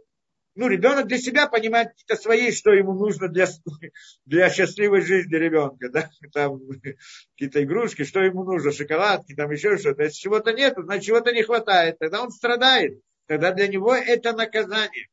Получается, присутствие инструментов, вот то, что не нужно для человека, это для него, он видит это как награда. Отсутствие этого он видит как наказание. Или как страдание, что наказание – это страдание, человек связывает между этими понятиями обычно. Теперь, получается, от чего это зависит? Да, почему Всевышний управляет двумя силами? Ну, мы не будем вдаваться в детали, мы когда-то это подробно объясняли, но имеется в виду по-простому, чтобы направить человека на правильный путь. Он создал человека для какой-то цели определенной. Это мы уже говорили. Что он должен выполнить какую-то свою роль. Он не пришел в этот мир, чтобы жить просто жизнью такой хорошей, наслаждаться жизнью, как мы сказали, первоначально, да? А, но и тот, и другой как бы хочет для своей жизни, для служения Всевышнему, или наоборот, для того, чтобы жить, наслаждаться жизнью, нужны инструменты. А, инструменты этого мира, орудия этого мира, различные, все. Да, что есть в этом мире. Это что ему нужно для спокойной жизни. Для того, чтобы спокойно наслаждаться жизнью. Или для того, чтобы спокойно служить Всевышнему. Да, в полной мере. И то, и другое. Но Всевышний не хочет, чтобы человек просто жил для наслаждения жизни. А хочет, чтобы он выполнял свою роль. И тогда, и вот это он хочет воспитать его. Поэтому здесь есть две силы. Хесед и Дин. С одной стороны, я даю тебе инструменты для выполнения этого. Если ты не выполняешь это, то здесь не просто воспитать. Я просто возьму у тебя эти инструменты. Они же все равно тебе не нужны. Ты их, не, ты их используешь для того, чтобы жить хорошо. Ну, а для этого же я тебе их дал. Поэтому есть две силы. С одной стороны я тебе даю, с другой стороны я тебе не даю. Да, и вот где-то да, а где-то нет. Теперь, есть еще одна сила, милосердие, рахами. Почему она есть? Где возникает? Что на самом деле, как мы говорим, что если будут только две силы, дать инструменты и взять инструменты, то тогда это тот, кто будет праведник, он будет праведник, пойдет это. Тот, кто не будет праведник, его не будет вообще. То есть, в принципе, даже праведником человек не сможет стать. Потому что если он один раз согрешит, то все, и у него это наказание, ты не нужен. Либо ты есть, я, как, я тебе даю, вот, ты хочешь, как это, да, Э, да, мешок золота, я тебе дам мешок золота. Хочешь мешок? Хочу. Вот выполни что-то, Выполнишь, получишь, не выполнишь, там что-то не получишь. И, да, ну, там, конечно, надо привести пример. В принципе, в такой ситуации никто не получит. Да, почему? Потому что, ну как, ну, как бы стандартную ситуацию, может быть, можно найти ситуацию, когда кто-то получает. Но это, но на самом деле, вот как бы в мире, да, если я говорю, я тебе дам все, что тебе надо, или не дам то, что тебе надо, вот если ты используешь это, я тебе дам, чтобы ты выполнил свою роль, дам тебе все, что тебе надо. Если ты ее не выполнишь, я тебя возьму все. Кончилось дело. Тогда не будет людей. Потому что, как сказано, нет праведника, который бы не согрешил. В конце концов, человек, когда у него есть, как это, у меня, я пришел в этот мир, у меня есть возможность, свобода выбора, делать и то, и другое. Ну, хотя бы хочу попробовать сделать плохо. Я хочу сделать плохо, чтобы понять, что такое плохо. Или еще что-то. То есть это интересное существо. Это действительно интересное существо. Человек психологически, если ему дать возможность делать добро и зло, и вот сам выбирай, он обязательно сделает зло. Хотя бы потому, что попробовать. Посмотреть, что это такое. Кто-то скажет, я сделал зло для того, чтобы знать, что не делать. Были такие случаи, как это сказано, что когда в этот первый раз нарушили субботу в пустыне, тот пришел и зажег это, да, и то, что его казнили там, то, что приводится. Что сказано, что если бы евреи соблюдали бы две субботы, то тогда пришел бы Машиах и все. Первую субботу они нарушили, в смысле, что вышли искать манну. В субботу. Но там не было работы нарушения, поэтому это еще не было нарушения. А вторую субботу вышел кто-то там и зажег костер, как это, да, за дровами, пошел за дровами и так далее. Это, это, и с тех пор всегда был какой-нибудь, какой-нибудь еврей, который нарушал субботу. В чем суть? Если все будут соблюдать, скажут, две субботы, то тогда приходит конец, конец мира, начало мира, то как смотрит на это дело. И вот тот, который сделал, объяснение его было, почему он это сделал. Ведь там было открыто, всем ясно, что это плохо и так далее. Он хотел обучить всех. Он делал это во имя Всевышнего. Нарушал субботу. Хотел обучить, показать всем, как плохо нарушать субботу, что приходит в результате, что его потом, значит, забросали камнями, да, и это, значит, причем для этого, да, и так далее. То есть человек не, воз, не может выйти из этого. Он, нет этой, да, не, как, когда у человека есть свобода выбора, есть добро и зло между ним, у него нет такой возможности в психологии, точно. Наверное, надо, если проследить идею психологии, если у человека есть свобода выбора, сделать то и другое, чтобы он не сделал зло, это невозможно. В конце концов, сделать ничего. Так это решила система. И так это в системе управления. Это мир Никудин, поэтому был разрушен. И тогда возникло, как бы, есть третье, третье качество, которым Всевышний управляет, это милосердие. Что делает милосердие?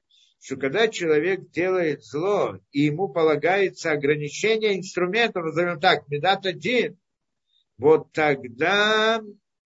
Вот тогда приходит новая сила и говорит, давайте не будем давать ему наказание. Но это не мера хесседа, потому что мера хесседа это давать, мера дин это ограничить. Мера рахамим говорит так, мы, не, мы будем ему давать, но пока будем давать, что может быть он исправится. И, если он, и тогда получается, что нет здесь противоречия между двумя силами. Почему? Потому что если тот исправится в конечном счете, то тогда получится, что мера, мера хеседа, она ему полагается, потому что он же в конце концов исправился, так ему действительно полагается награда, то, что это. А если он не сделает, не исправится, то тогда он в конце концов получит наказание, то есть он Ему, его возьмут эти инструменты. Более того, он получит также наказание за то, что ему дали возможность сделать чур, сделать исправиться, и он это не сделал. Вот это вот идея рахами, это идея милосердия, или как это идея чувы, дать человеку возможность сделать чуву. Это третья сила, которая в управлении. Мы скажем, как так, третья сила. Всевышний один, а сил три.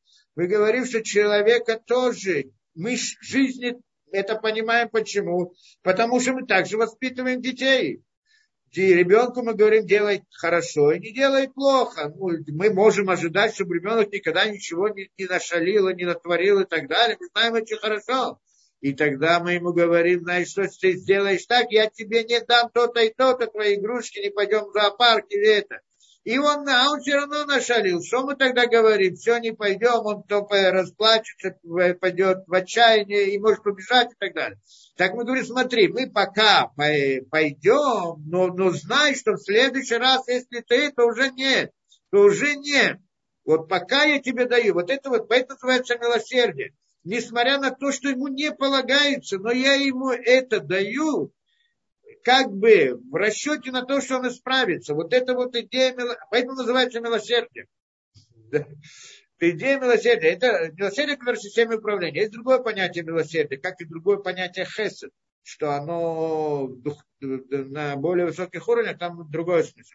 Но, ну, не другой смысл, но суть как бы более обширная. То есть здесь вот как бы вот в системе управления вот эти вот три силы. Да, это мы поняли. Три у нас силы. Хесед, Дин, Верахами. Это как управляет Всевышний. Есть еще три силы, то, что мы говорим, Нецер, Ход, Исод и так далее. Но это те же три в других параметрах, на другом уровне, на других понятиях и так далее. И она внутри, каждая из них внутри тоже делится на три и так далее. Не будем в это уходить в все детали. Теперь, получается здесь что? Что значит теперь приходит, как это, Сатан и Микотред? Наговаривает, что он наговаривает? Наговаривает вот это вот, что недостаточно тебе, то и так далее, то предъявляет претензию. И тогда Всевышний с ним соглашается. Вот должны понять, что значит, здесь пришел этот Сатан. Это имеется в виду мир от суда. Пидат один. Почему? Мы сказали, что всегда есть две силы. С одной стороны есть сила, одна сила хесед, дать человеку все, что необходимо ему. А другая сила, говорит, ограничивает, не давать. Не давать все. Почему нет? Потому что человек не выполнил ту роль, которую, для которой он был создан. То есть это претензия к человеку. Сделай то-то и то-то и так далее. Вот эта претензия, когда человек не делает то-то или то-то, не делает свою роль, то тогда к нему есть претензия. Почему ты не сделал свою роль? Это претензия со стороны мира суда, которая требует снять с него эти инструменты, ограничить его. И это называется китрук. Сатан. То есть пришел Сатан и сказал, так и так ему полагается наказание. Что это такое? Это имеется в виду, что мера суда как бы сейчас требует уменьшения. Почему? Потому что он не сделал то, что от него требовалось. Теперь приходит, сразу же приходит мера милосердия и говорит, подожди, правильно, что ему не полагается, но, может быть, оставим ему пока это, посмотрим, может быть, он исправится, да, воспитаем его, это идея воспитания, да, воспитание это дать ему, направить его, я дам тебе сейчас, но знай с условием, что вот еще раз, и все. И вот эта вот идея, да, это, это должна вмешаться сразу мера милосердия. Теперь приходим к Яакову, что здесь происходит. То, что приходит к нему, то, что приходит к нему, вот это говорит недостаточно ему в следующем мире, то, что ему заготовили в следующем мире, он еще хочет послужиться в этом мире. Была к нему претензия. То есть претензия, что значит претензия? Что ты не, сто... не выполнил свою роль. Какую свою роль? Какая претензия к Яакову? Мы говорим, это был высочайший человек и так далее. Здесь мы говорим, что это мы должны понять претензию к Яакову. Она не как претензия к нам, потому что претензия, если бы мы были бы к нам, это претензия, для нас это награда, а не, а не наказание в этом смысле. Но к нему есть особое, к людям большим есть особые претензии на более высоком уровне, почему мы дальше это разберем, я надеюсь, да? Я, я вижу, мы так до конца это не, но мы, видимо, должны будем продолжить эту идею. Но, в принципе, здесь должны понять несколько вещей. С одной стороны, э, при, да, с одной стороны была к нему претензия. это понятно, да, что какая претензия, в чем претензия, мы должны понять, это уже, наверное, уже в следующем уроке мы поймем, в чем к нему была претензия. Но с другой стороны, и это называется китруга сатан. То есть везде, где мы видим, где мы видим, вот в, в книгах записано, что пришел сатан ко Всевышнему и сказал, вот на него наговаривать на это, это аллегорическое понятие вот в этой системе управления, которую мы используем в жизни над детьми, да, скажем то же самое. То есть китруга – это поведение человека, оно не соответствует той цели, для которой он должен был это, и тогда пробуждается мидат один, для которой он был создан, пробуждается мидат один и говорит, что нет. Оно, значит, он, ему эти инструменты не нужны. Получается у нас интересная вещь, правильно? Хесед, вообще идея страданий, это идея отсутствия инструментов, правильно, в этом мире. Идея жизни в этом мире, спокойствия в этом мире, это присутствие инструментов в этом мире. Человек родился для того, чтобы что-то делать, действие. И поэтому для него счастье, когда у него есть инструменты, которыми он может что-то делать. Несчастье для него, когда у него недостает. Или страдание, когда у него есть недостаток инструментов, чтобы что-то делать и выполнять. И поэтому мидата хесед, добро по отношению к человеку здесь, дать ему инструменты. Мидата дин, мера суда, система ограничения, которая говорит не дать ему эти инструменты. От чего зависит соотношение между двумя этими силами? От поведения человека. Если он выполняет свою роль, то тогда сатан не может наговаривать, нет китруга. И мидата дин, она соглашается с мидата хесед и говорит, да, ему полагаются эти инструменты. Если это приходит ему спокойствие и награда, то, что мы говорим, не награда в будущем мире, это отдельная тема, награда в этом мире. А когда же он не выполняет свою роль, то тогда пробуждается мидат один, тот самый сатан, и говорит, им уже эти инструменты не нужны, он их не использует по назначению, он использует их для того, чтобы наслаждаться жизнью, а не для своей цели. Поэтому их надо взять. Взять это страдание, ограничить страдания и так далее. А мы видим иногда есть злодеи, которых есть да, много и хорошо, а иногда праведники им плохо. Мы, во-первых, это объясняли не один раз, может быть, еще объясним в следующий раз. Это тоже хорошо входит в систему управления, не будем сейчас это... это. Теперь, и только что, когда есть две эти силы, как вы сказали, дать и не дать, как, да, в, том, в том случае, когда человек э, не выполняет свою роль, и тогда есть мидат один, и говорит, не дать ему инструменты, что это для него страдание, сразу же включается мидат рахами, милосердие, и говорит, может быть, дадим ему что-то. Так это обычно у людей. Поэтому в рамках милосердия очень может быть, что человек не заслужил, но он получает. И еще разные расчеты, которые могут быть. Это в рамках милосердия. Сразу поднимается вопрос, почему у Яакова этого нет? Это то, что он здесь говорит.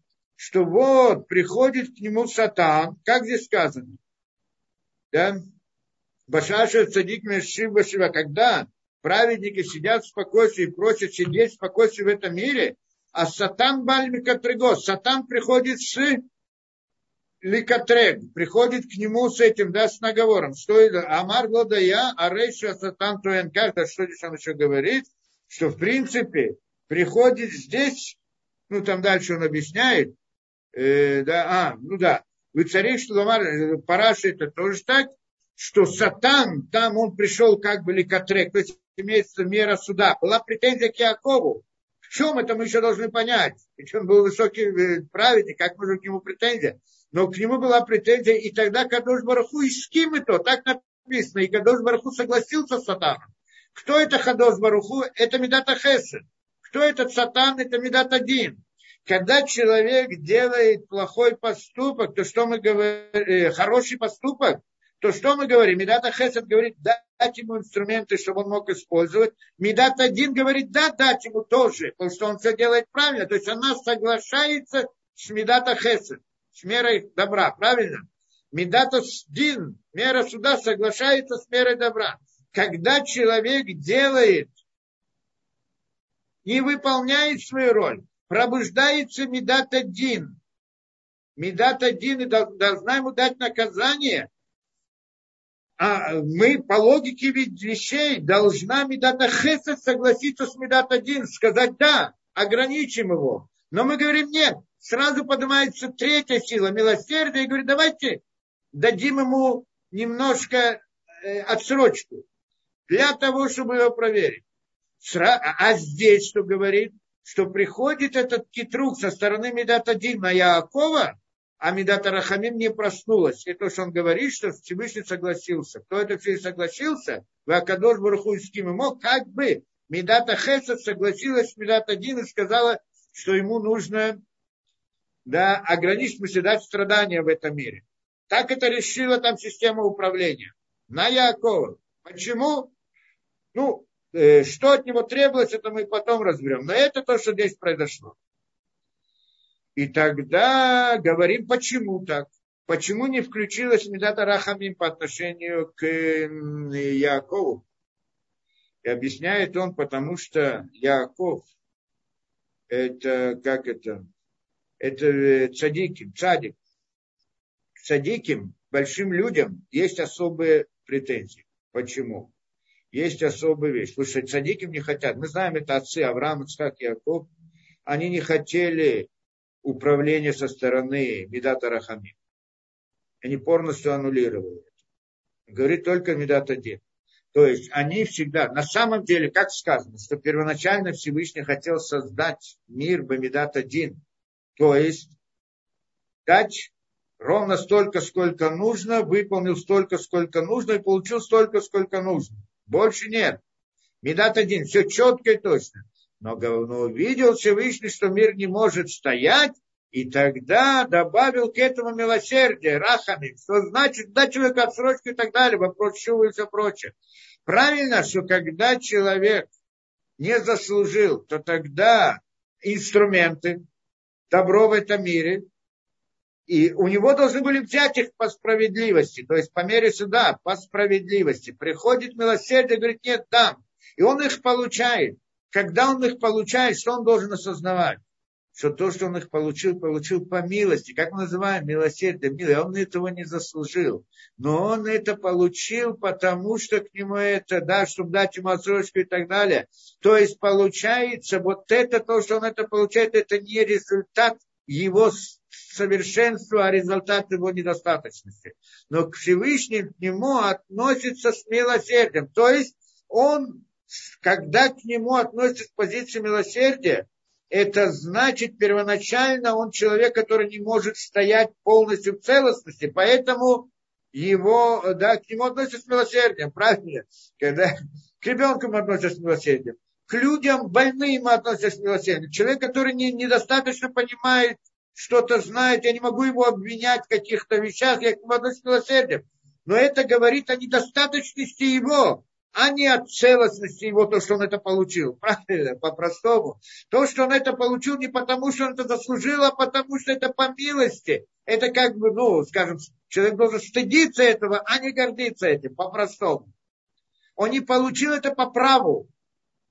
И в конце концов, в будущем мире, за то, что он это получил милосердие и не заслужил это, к нему будет там, он от этого не получит. Там, значит, нет совершенства, и там он не получит за это награду, ту самую награду первичную, о которой мы говорим, а не, а не в смысле инструментом в этом мире. И вот эта вот идея, да, э, милосердия, это праведники, они обходят эту меру милосердия.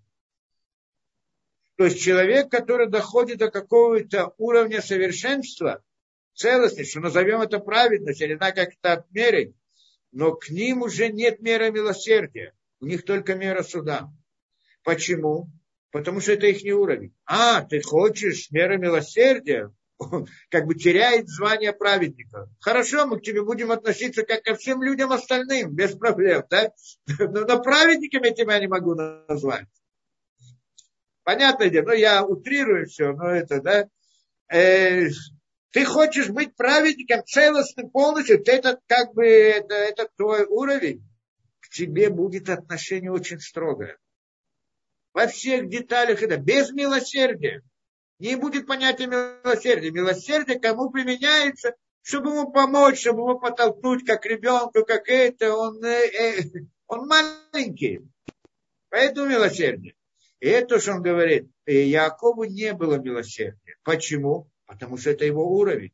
От него было высокое требование. И это сказано, что Всевышний согласился с этой мерой суда и так далее. И привел его к тому, что он... Э, да, и присудила эта система управления, что у него не может быть сейчас спокойной жизни, а он должен быть, да, а и должна быть у него мера как страдания в жизни, и тогда произошли эти события с Йосефом, что была продажа Йосефа и так далее.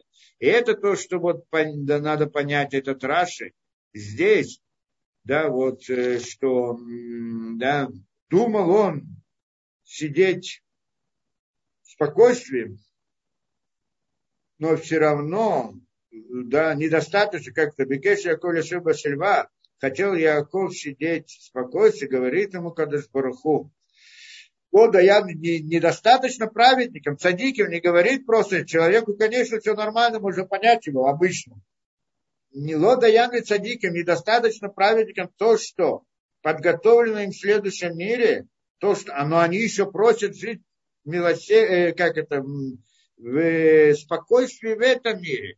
Теперь должны, он здесь тоже называет праведник. Чем отличается праведник от обычного человека? Что у праведника нет милосердия. Прославить, да? Почему? Потому что праведник, он живет, он существует в силу своей... Он, как человек, приходит в этот мир, чтобы выполнить роль. То есть в нем, из-за него был создан мир.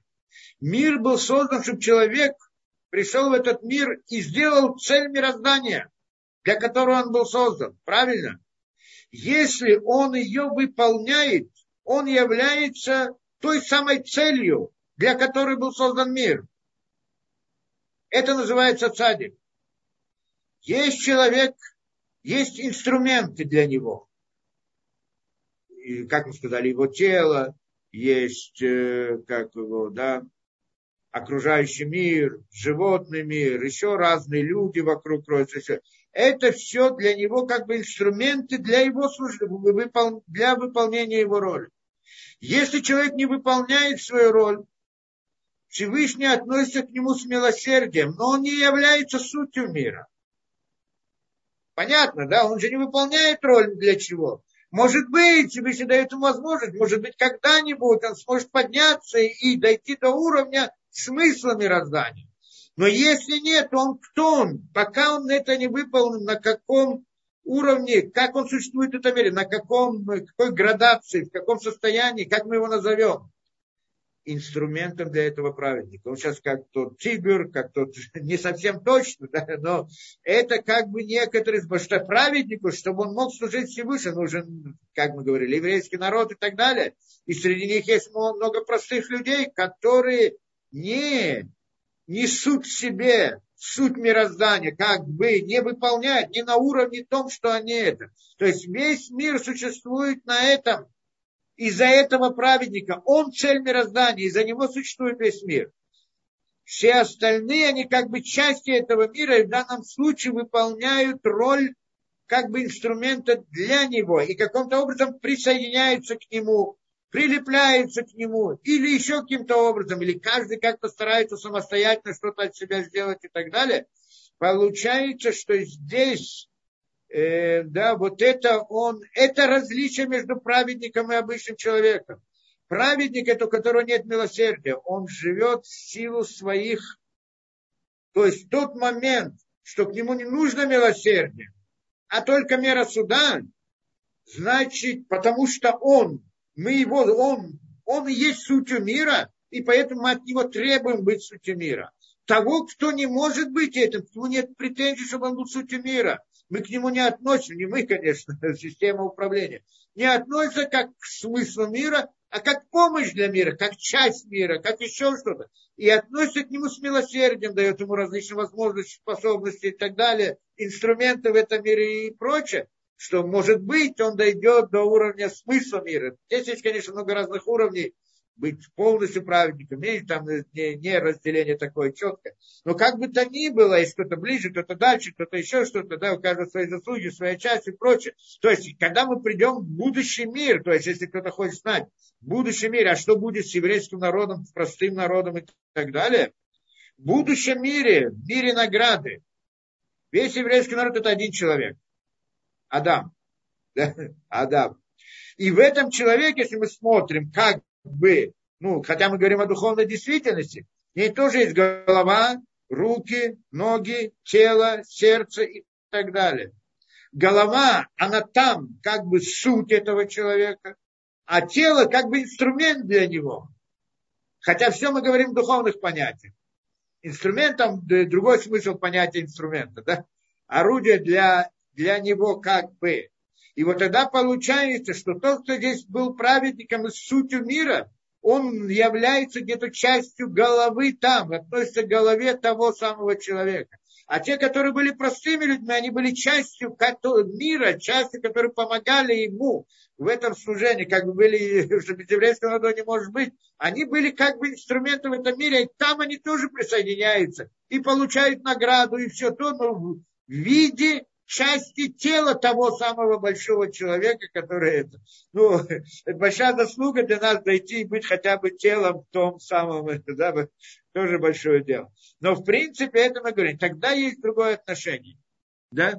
И здесь это, да, и это то, что он здесь говорит про, не, да, про это, э, да, что это, поэтому к нему была особая претензия. Только вопрос, в чем претензия, мы должны это понять, и должны понять тоже, это мы в принципе сказали, что то, что он хотел жить в спокойствии, не имеет смысла жить в своей жизни и наслаждаться жизнью. Он хотел служить Всевышнему в полной мере, используя все инструменты, которые есть, и эти инструменты он хотел. Приходит Всевышний и говорит, нет, мы тебе что-то не дадим. Почему? Вот по какой-то определенной причине, что она не касается нас, обычных людей, а касается только тех самых людей, которые называются праведниками, и относятся к той самой голове, про которую мы говорили.